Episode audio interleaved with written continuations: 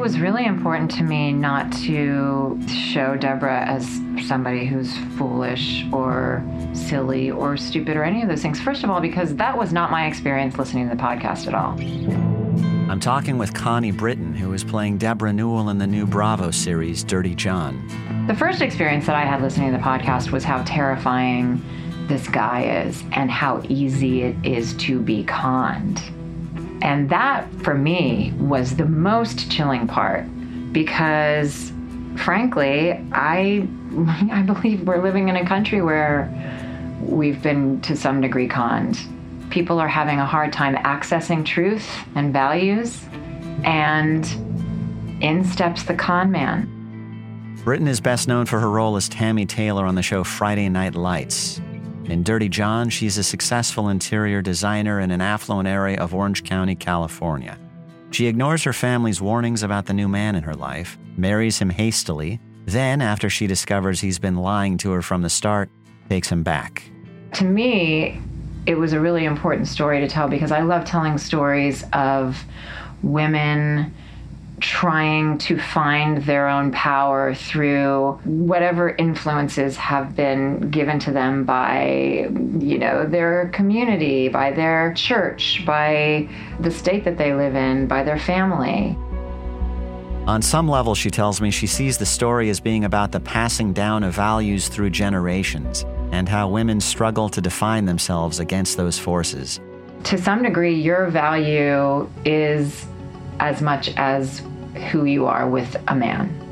That can be a very subtle thing because, especially in this day and age, women, if you're lucky, you're raised to believe that you can do whatever you want and you can accomplish anything. But there are still very, very old conventions about what it is to be a woman. It's not that you're hiding anything. No, not at all. You want to be seen, noticed. So it's time for a change. But you're not going to waste time or change doing it.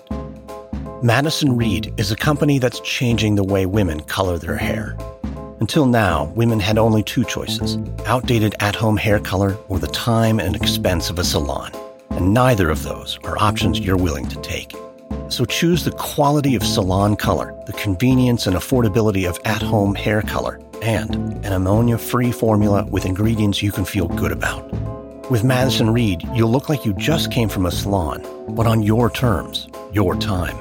Experience beautiful, multi-dimensional hair color made in Italy, delivered right to your door on your schedule for under $25. Join the hundreds of thousands of women who have tried and loved Madison Reed. Find your perfect shade of change at madison-reed.com. Right now, Dirty John listeners can receive 10% off plus free shipping on their first color kit with promo code Dirty John. That's madison-reed.com. Offer code Dirty John.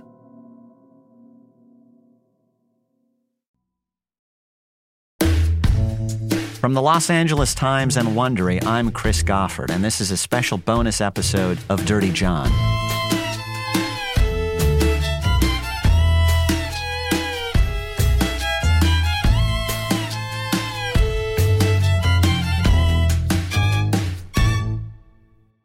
As preparation for her role in the new Bravo series, Connie Britton tells me she made it a point to meet the woman her character is based on, Debra Newell. I think it was really, really helpful to be able to spend time with her, and for no other reason, just to kind of learn her mannerisms and, you know, try to get some of that, the physicality and her vocal cadence and all the rest of it. But also, I, it really gave me insight into who she is as a person you know, I also realized that I think Debra was in a point in her life where she was actually trying to empower herself because she's a self made, very successful woman, has a very, very successful business, but has been doing that completely on her own, really, so that she could raise her four children, mostly on her own.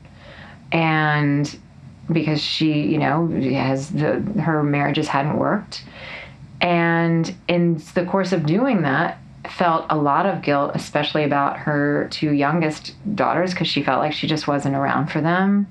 So I really saw as we were exploring the journey of this in our storytelling, I really saw her actually trying to empower herself with the relationship with John by, you know, when the daughters were saying, no, no, no, we don't like him, we don't like him, saying, well, you know, I love you and I respect you, but I like him and I'm not going to let you dictate what my life is supposed to be to me. I'm going to do this for myself, you know? Um, and trying to create, she's trying to create boundaries for the first time. And because of some of her guilt and all the rest of it, she hadn't been able to really create boundaries with her daughters before.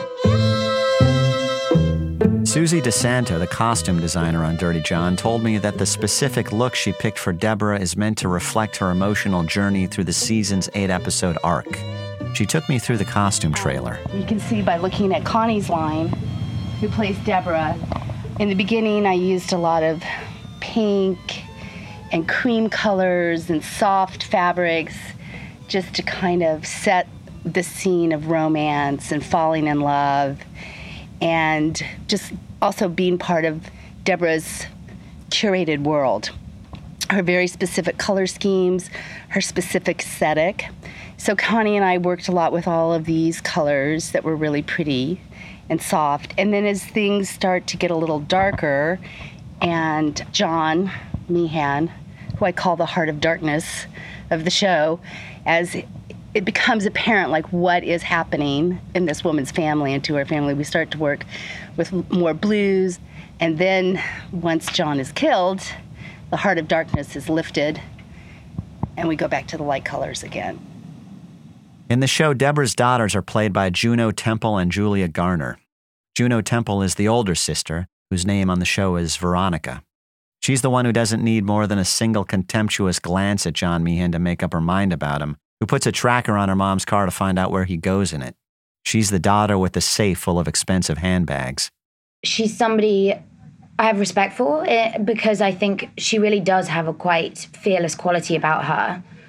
I mean, I haven't had to ever go through a situation like this, but she's got balls that I am quite amazed by. You know, going out and talking to police people and talking to investigators and tracking devices and all of these things.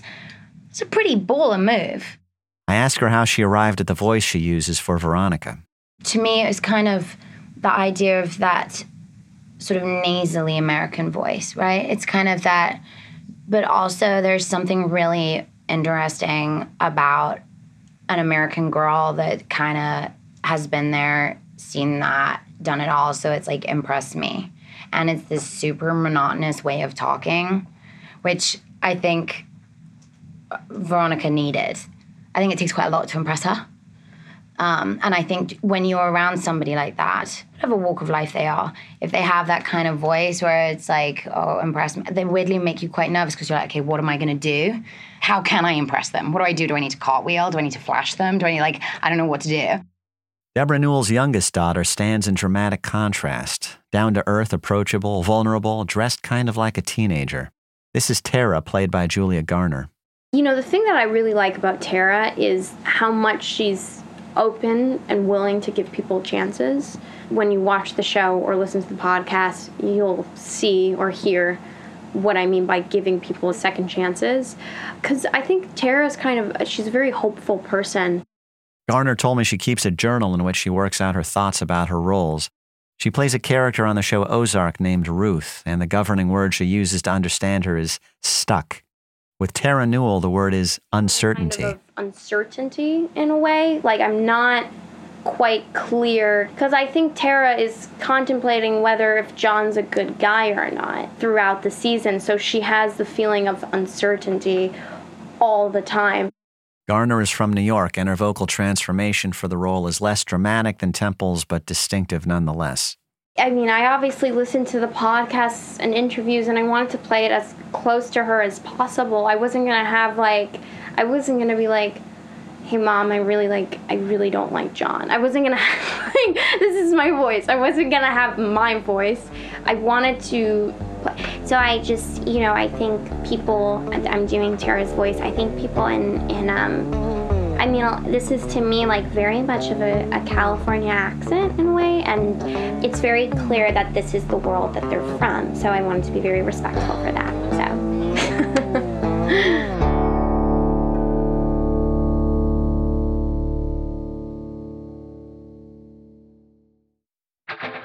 You've probably by now heard of Squarespace. From websites and online stores to marketing tools and analytics, Squarespace is the all in one platform to build a beautiful online presence and run your business.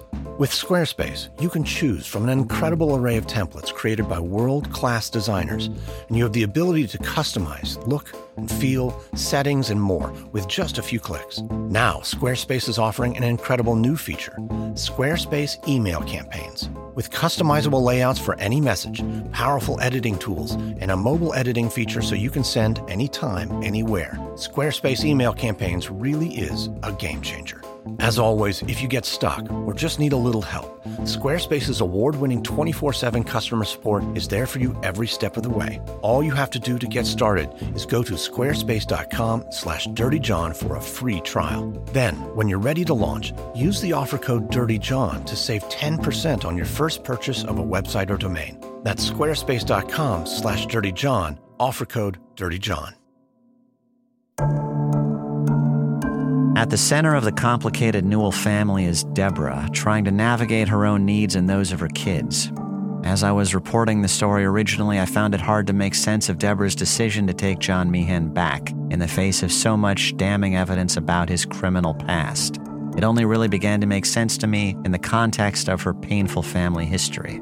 Debra has a strong uh, religious background. She had the experience of her sister being shot point blank in the back of the head by her husband, and then watched her mother completely forgive him for that and have him serve almost no jail time, very little jail time. Debra's mother, Arlene, did more than just forgive the man who killed her daughter. She testified on his behalf at his trial. Her behavior baffled and outraged a lot of people who listened to the podcast or read the series. I got a lot of emails on that theme. In the TV show, Arlene is played by the actress Jean Smart. I asked her if she felt protective of the character. Well, of course, I certainly try to put myself in her mindset because some people, their reaction is, well, as a mother, that, that thing is so primal, that feeling of protecting your child and losing your child, that is such a primal, primal thing. How could she possibly have overcome that? But again, I think that because she feels that love and forgiveness trumps everything. And that she knew that the only place she could find that solace, and she went there instantaneously. She knew that if she didn't make that choice to go with her faith and her feelings of forgiveness, that she would probably lose her mind. It's kind of like I have met women who have lost children in, in uh, Iraq and in Afghanistan because I did a piece about a lot of those mothers and there are some that are very bitter, of course, and then there are some who, after that, were still, you know, George Bush is the greatest thing in the world, and you know, America first, and this is, you know, the war is a good thing, and well, that in a way gives meaning to the death of the child. Too. Exactly, because if you felt that your child was just cannon fodder, that you lost your child for nothing except perhaps maybe greed or God knows what else, you you would go insane you would be destroyed through your rage and your grief. I mean, I don't know how you could keep putting one foot in front of the other. The production designer on Dirty John is Ruth Ammon, and she's responsible for the show's overall look, from the green vase in Debra's therapist's office to the giant decorative lips on the wall of Veronica's bedroom. Part of the challenge was how to present a part of Orange County not notable for striking architectural diversity. This made it among her most challenging jobs. I worked in New York for 20 something years, and every building there has a lifetime of different facades and paints and textures. So I always typically build a story from that. When you talk about Orange County, new is better.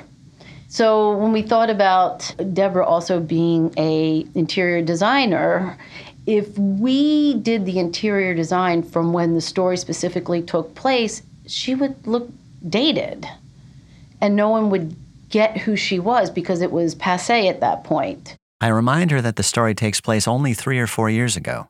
That's a lot of time. When you have West Elm and Restoration Hardware and Pottery Barn and CB2 and all these like big box stores that are telling you how to live your life constantly. Earlier this year, I led Ammon and a scouting crew to Balboa Island in Newport Beach, where Debra and John Meehan were living in the early months of their relationship. The lady living there was nice enough to let us in to look around. On the sidewalk as we were leaving, a well dressed young man who lived nearby came running out in a rage, wielding a golf club and screaming. One of the crew had inadvertently tried his door. it was it was terrifying. I mean, there was a lot of us there, so I wasn't super scared. But um, his anger and rage was kind of too weirdly connected to what I would imagine was the rage of John, and just seeing this like male anger in the same place where all this stuff happened. You know, it was it was kind of creepy. You can catch the premiere of Dirty John on Bravo at 10 p.m. on Sunday, November 25th. It's a production of Universal Cable Productions and LA Times Studios, and this is the second of three bonus episodes about its making. If you're a reader, you can pick up my new story collection, which contains the original print series and 14 other stories, many of them equally weird. It's called Dirty John and Other True Stories of Outlaws and Outsiders by Christopher Goffard, published by Simon & Schuster. This is Chris Goffard. Thanks for listening.